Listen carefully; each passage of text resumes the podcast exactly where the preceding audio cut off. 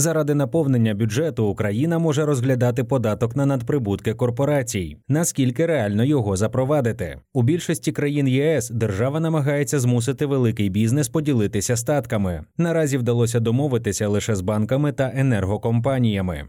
У міру скорочення та більшої вибірковості міжнародної допомоги Україна шукає внутрішні ресурси для нарощування доходної частини бюджету. Традиційне рішення, що є ефективним як тимчасовий захід і використовується державами в період воєн та інших потрясінь, так званий податок на надприбутки корпорацій windfall tax або податок солідарності. У 2022-2023 роках він був запроваджений у більшості держав Європи, зокрема Німеччині, Великій Британії, Іспанії, Італії та Франції. Поки що винятки Латвія та Норвегія, де цей податок анонсований, а також Люксембург, Польща, Нідерланди та Ірландія, які розглядають запровадження windfall tax. Майнд розбирався, чи може така практика бути застосована в Україні, де проблематично не лише підвищити податки, а й навіть відновити їхні ставки до довоєнних.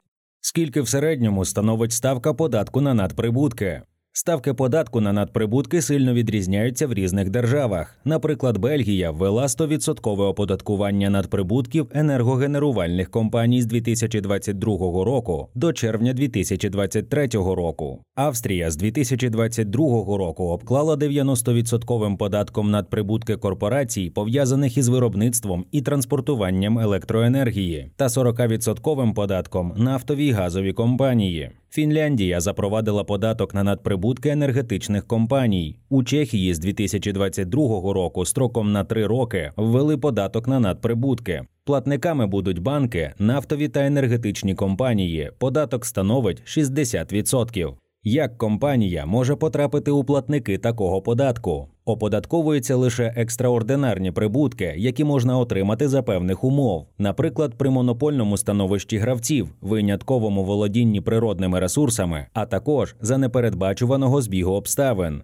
Це може бути непередбачений прибуток, отриманий внаслідок непередбаченої події, яка сталася не в результаті прямих дій компаній, а найімовірніше внаслідок зовнішніх змін ринкових обставин. Йдеться в документі ефективність та розподільчі наслідки податку на надприбутки або непередбачені податки у світлі рекомендацій Єврокомісії державам-членам, виданому у березні 2023 року головним управлінням внутрішньої політики Єврокомісії.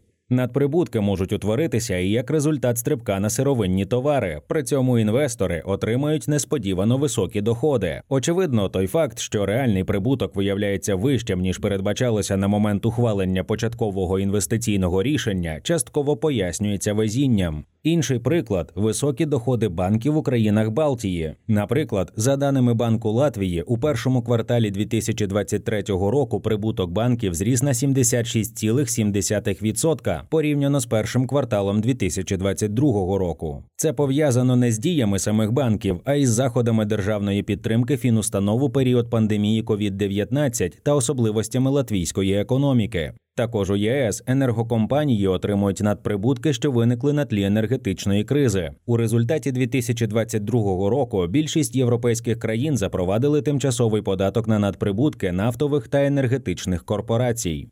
Чому держава вважає себе вправі вимагати частину прибутку з приватного бізнесу, до появи якого не причетна?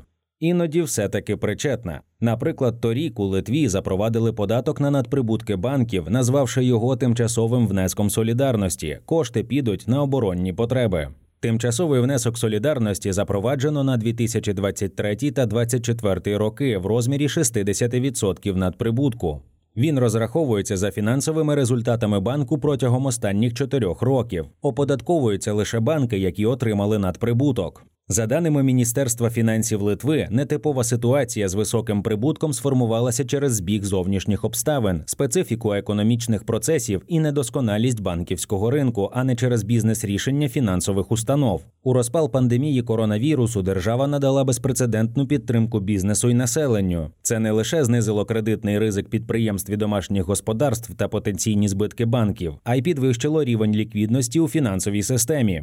У Литві це призвело до найвищого зростання рівня депозитів у єврозоні 52%. Накопичені депозити громадян на 11 мільярдів євро перевершили обсяг кредитів. Надлишок ліквідності комерційні банки зберігають переважно на рахунках у ЄЦБ і отримують від нього відсотки. Внаслідок величезного та незвичайного в такій ситуації надлишку ліквідних активів ці доходи не залежать від рішень, які банки ухвалюють, і тому розцінюються як непередбачені. Йдеться у звіті литовського мінфіну.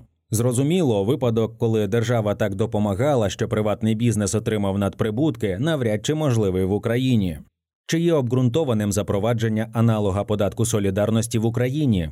Перша логічна реакція експертів та аналітиків на зростання податкового навантаження рішуче негативна. Ярослав Ломакін, голова компанії Honest Bright Limited, упевнений, що будь-яке підвищення податків завжди тягне за собою спроби корпорацій мінімізувати фіскальне навантаження, забираючи частину прибутку в тінь. Моя думка щодо будь-яких податків і зборів однозначна: потрібні лише пласка шкала та рівноправність для всіх платників.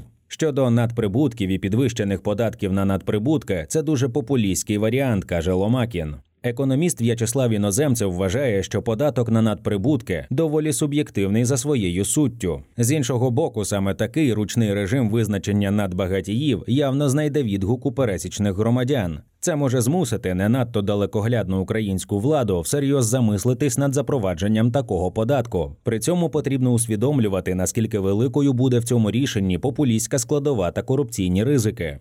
Чи буває, що податок солідарності спрацював деструктивно? Так, оскільки бізнес зазвичай розумніший за середньостатистичного чиновника. В історії є достатньо прикладів, коли податки на надприбутки призводять до негативної реакції корпорацій і навіть цілих галузей. Наприклад, у США податок на надприбутки внутрішнього нафтовидобутку у 80-х роках значно скоротив результати свердловин, до яких був застосований. Тобто компанії перевели видобуток на ті свердловини, яких не стосувалося фіскальне нововведення. А 2014 року інвестиційний банк Ротшильдів у Великій Британії розглядав дострокову виплату бонусів, щоб обійти сплату податку на надприбутки. Тому країни ЄС запроваджують цей податок дуже обережно, як тимчасовий захід.